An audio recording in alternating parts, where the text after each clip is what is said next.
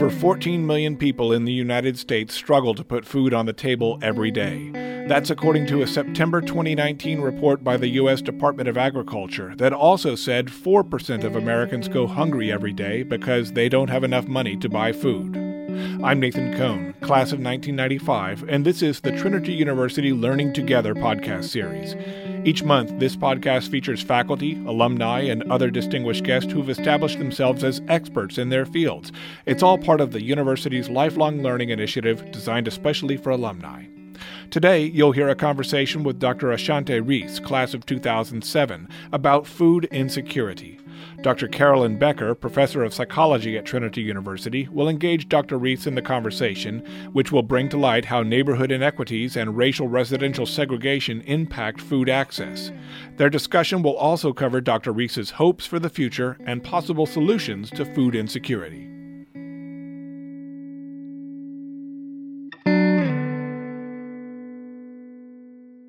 Your work and research on food insecurity brought to light how neighborhood inequities and racial residential segregation impact food access. Could you explain that to our audience? Yeah, sure. So, first of all, I just want to say there's a lot of different terms that are thrown out there to kind of basically measure who's hungry, why are they hungry, right? And so I I think my research falls on the side more so around the why um, so a lot of times food insecurity measures are around the household environment, what's actually available in the home. And so what I do is mostly look at what are the structural conditions outside of the home, i.e., what supermarkets are available, what other kinds of stores are available, restaurants, any kind of urban agriculture that might be happening in a space.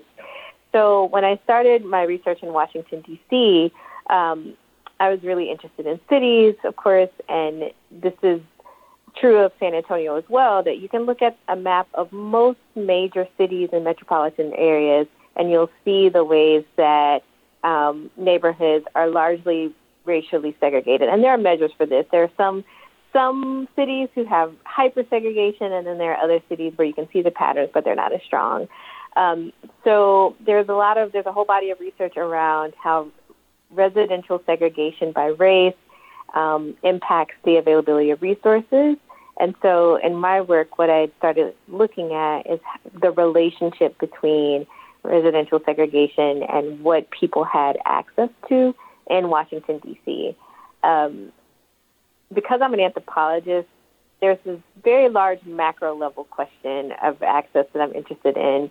But a large part of what I've done is to translate what that looks like in terms of the human experience and human condition, which means that after establishing that there is this relationship between segregation and access to food resources in DC, most of what I've done over the last six, seven years is get to know how people are navigating that particular in- inequity. So, just to give listeners a, a picture, in DC, um, there's a river that some consider the dividing line, the Anacostia River east of the Anacostia River is overwhelmingly black, around 96% of the population, though um, those numbers might be shifting a little bit. And there are four supermarkets to serve about 150,000 residents, which is um, starkly different from west of the Anacostia River, where just one ward, for example, might have four grocery stores or supermarkets in itself. So that's kind of like the broad stroke of what I do. Wonderful. Thank you. Now, you did an extensive ethnographic fieldwork in the Washington, D.C. area that revealed um, other contradictions that are not always visible in the shiny glare of Washington, D.C. Could you explain that to our audience? Yes. So I think that when we when we're in DC, or even if you're not in DC, the way it is in a popular imagination, we think of government politics. We think of even international politics. Um, there is an abundance of resources in Washington, D.C. And then when you live there or you spend a lot of time there, outside of that glitz and glam, you start to see just um, what some of my research friends and participants would say is there's Washington, which is the, the seat of politics and all of that. And then there's D.C., which is uh, where the real, the quote unquote real people are, the people who aren't transplants, the people who've grown up there. And so that is what I was very curious about. And you really start to see a tale of two cities. Um, you can see the resources very clearly. You can see how and where resources are distributed in DC. And over the past five to 10 years, even though DC's population has been increasing, DC's native and um, native to DC and black populations have been decreasing mostly because the cost of living has increased as gentrification has happened and all of that. So there's this pull. One of the one of the tensions with food research is that obviously as a researcher I, I really want people to have what they need. That's important. And also food institutions and urban agriculture can conversely be drivers of gentrification, um, which lead, that which push out low income residents. So that's one of the contradictions that um, is very visible in DC. There's a lot of development. People can generally think development is really good, and then on the flip side of that, there are a lot of people who struggle with this development because even though resources are increasing, incomes are not increasing, and there are very few protections in place to um, make affordable housing a, a reality uh, for people who could use it. So, DC is not the only place where you've worked. Um, you traveled to Ferguson, Missouri in April 2015 in solidarity for a movement committed to raising the minimum wage to $15 per hour. This trip exposed you to the human conditions as experienced by their intermingled fight for racial justice with economic justice. Um, and that exposure presented a much needed clarity and understanding. People's lived experiences are not distinct academic categories and rarely fit into any one theory of human behavior. I was wondering if you could ex- tell us more about that. Yeah. So when I had taken my first faculty job at Rhodes College, the moment that I got there, there was stuff that was happening around Michael Brown's murder. There was a group of people who were organizing folks to travel to Ferguson um, to be a part of protests that were happening there. And that was early in my. I, I literally had just moved there in 2014, and the week I moved, I was in these kind of community organizing meetings. And so I didn't go on that first trip, but, but being in that meeting, a lot of the organizers who were there were also part of this Fight for 15 campaign that I got more involved with when I was in Memphis because I hadn't, up until that point, I hadn't really considered um, fast food workers or wage laborers um, beyond like farm, farm workers. I hadn't really thought about why that's important. And so, fast forward to the moment that we go to Ferguson, I thought it was a really interesting choice because even though we were there, this is the site, you know, of, of Mike Brown's murder that had been a catalyst for a lot of movement work that was happening. And at the same time, I'm looking around at these this crowd of people, and I'm looking at the locations of McDonald's and these other fast food restaurants adjacent to boarded up strips of where businesses may have been before but no longer exists. And it, it, it was a very clear picture of how, okay, I care about food being on people's table, yes, but everything that I research is really about structural oppression, and those oppressions are experienced simultaneously. Like it's not one day that someone is just experiencing racial oppression, but they are all right with food or their income is fine. Like all of these things are interlocking at the same time. So the communities that are often experiencing over policing are also the communities that supermarkets will avoid, for example.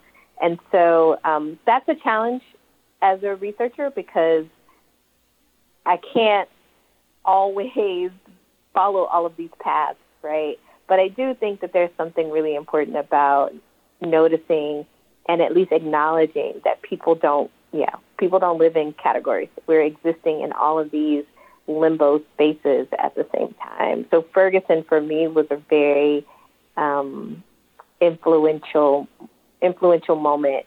And I don't know that it was because I didn't already intellectually know these things, but there was something about these thousands of people who had gathered um, in the name of a living wage for, for people who do fast food work at the site where Mike Brown was murdered. It, for I think intellectually and emotionally, it was a powerful experience. I mean, it sounds like an incredibly important experience. Hello, this is Danny Anderson, President of Trinity University. Thank you for listening to the Learning Together podcast series, brought to you by Trinity's Office of Alumni Relations and Development, and produced here on campus by our friends at KRTU 91.7 FM. We're so glad you tuned in today, and we appreciate your continued support of lifelong learning at Trinity University.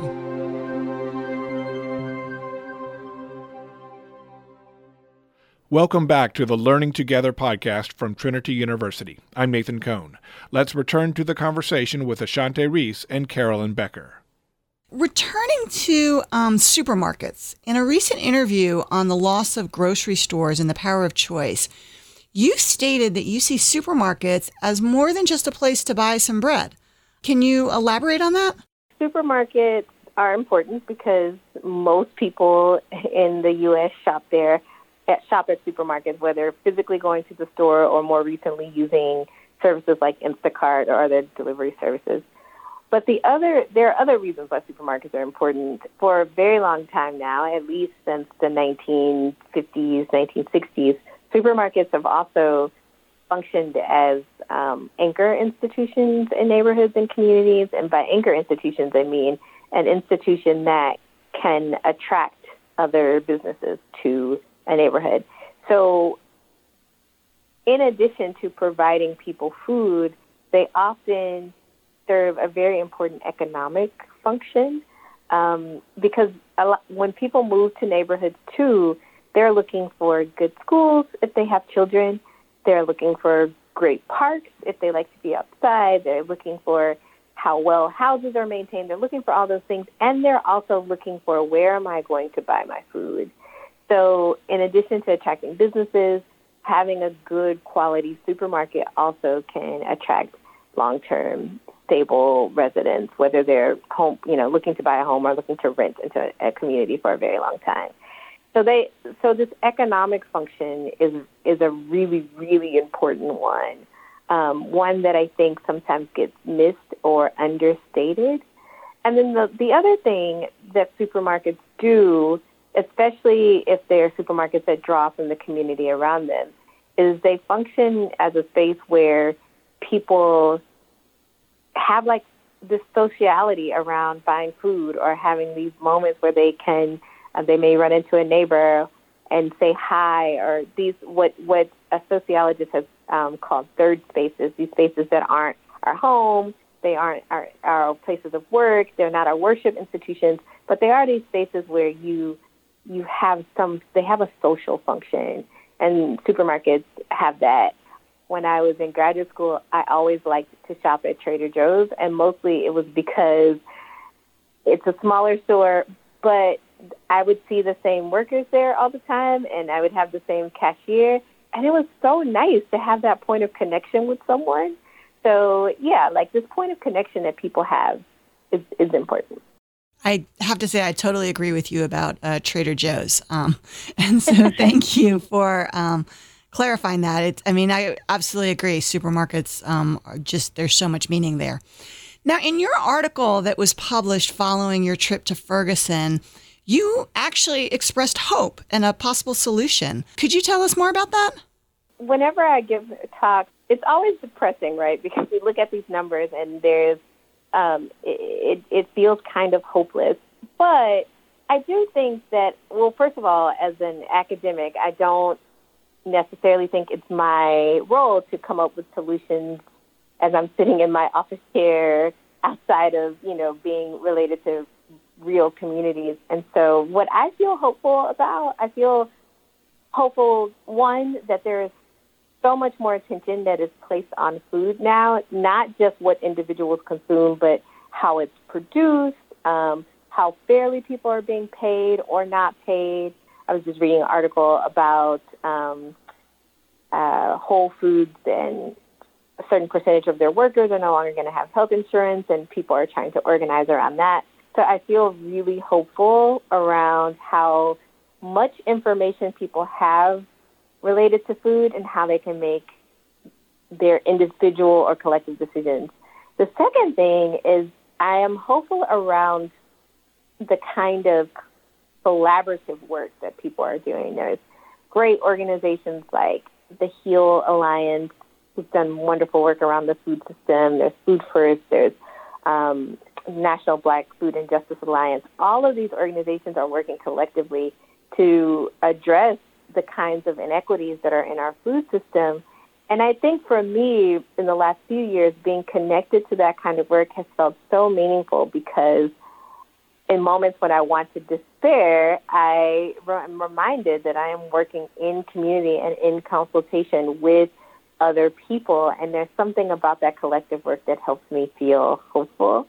And then I'll say the last thing is um, because so many young people were participating in the climate strikes today, I think that there's, I am hopeful about young people. I am super excited about the ways they're pushing all of us to really think about our consumption, to think about our relationship to this earth and um, creating a better future for not only them, but for future generations. And it's really forced us to think about, at least forced me to think about, like, how do our agricultural practices need to change? How, if at all, do we need to think differently around globalization and food, how far we ship food, how much food we import, and how much we send out, all of these different things.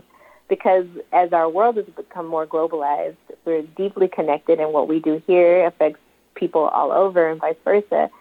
So I'm, I think these kinds of collective movements toward a better world, not just a better food system, make me feel hopeful.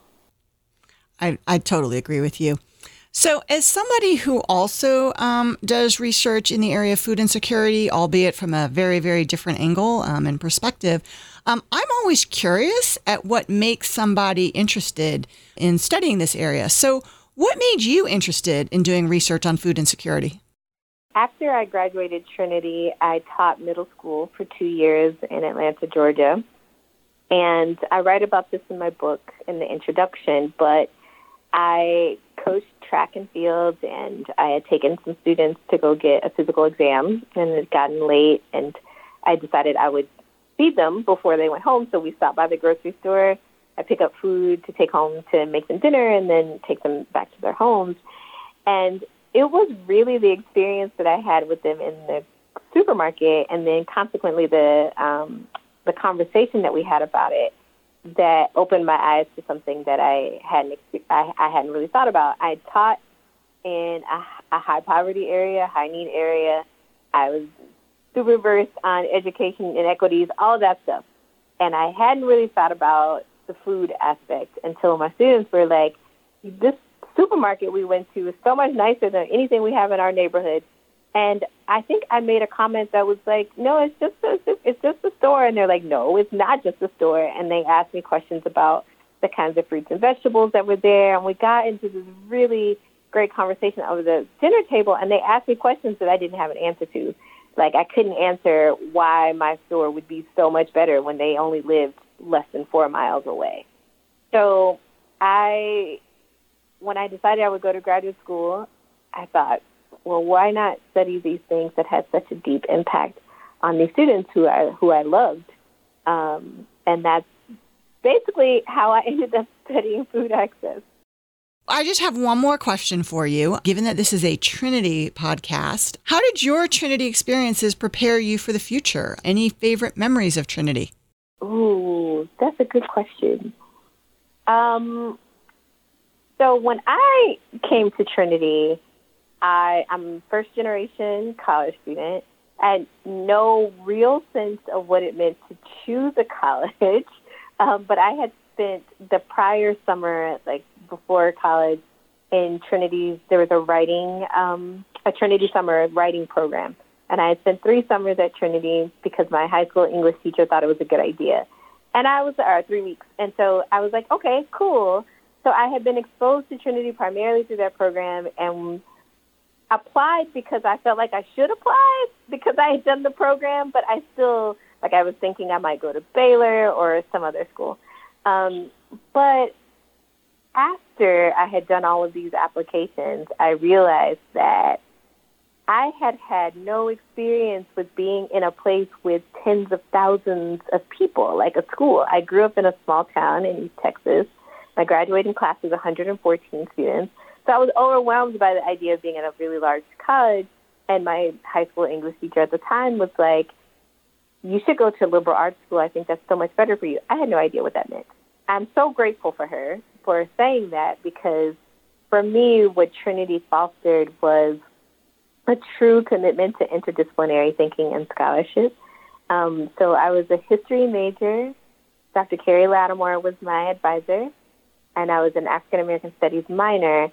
And I think the history department was great in the sense that, like, even when I wrote my senior thesis, there was a lot of flexibility in how I thought about approaching it. Um, and then, like, I think there was this thing about being at Trinity that opened up my mind to be being an anthropologist. I didn't major in anthropology at Trinity. I didn't even take an anthropology class when I was at Trinity, but I had friends who were doing anthropology and I learned things from them. And it's just this way that there's this liberal arts allows you to be more fluid in your thinking. And that's certainly something that has influenced me over time throughout my entire career. And I just think like favorite memories. Um, my roommate Brittany and I would often sit out at the Magic Stones and talk about what we want our what what we wanted our lives to look like after undergrad. Sometimes we would study, but mostly those zones were where we dreamed up the lives that we wanted to live. And I'm not sure that either one of us have followed a straight path to where we are, but it was just nice to have those spaces and build those relationships with people um, yeah, like I am a lifelong supporter of liberal arts now, and I know that that's largely due to my experience at Trinity. Well, I just want to thank you so much for taking the time to do this. Um, that is all we have for today. So we did it. Yay! Thank you. all right. Thanks, Ashanti. Thanks. Have a good night. Take care. Bye bye. Thanks for listening to the Learning Together podcast. I'm Nathan Cohn. Today's episode was recorded and produced by Trinity University's KRTU radio station for the Office of Alumni Relations and Development. New podcasts will be released on the last Friday of each month. For more information about our Learning Together podcast series or to suggest a topic for a future episode, please email us at alumnipodcast at trinity.edu.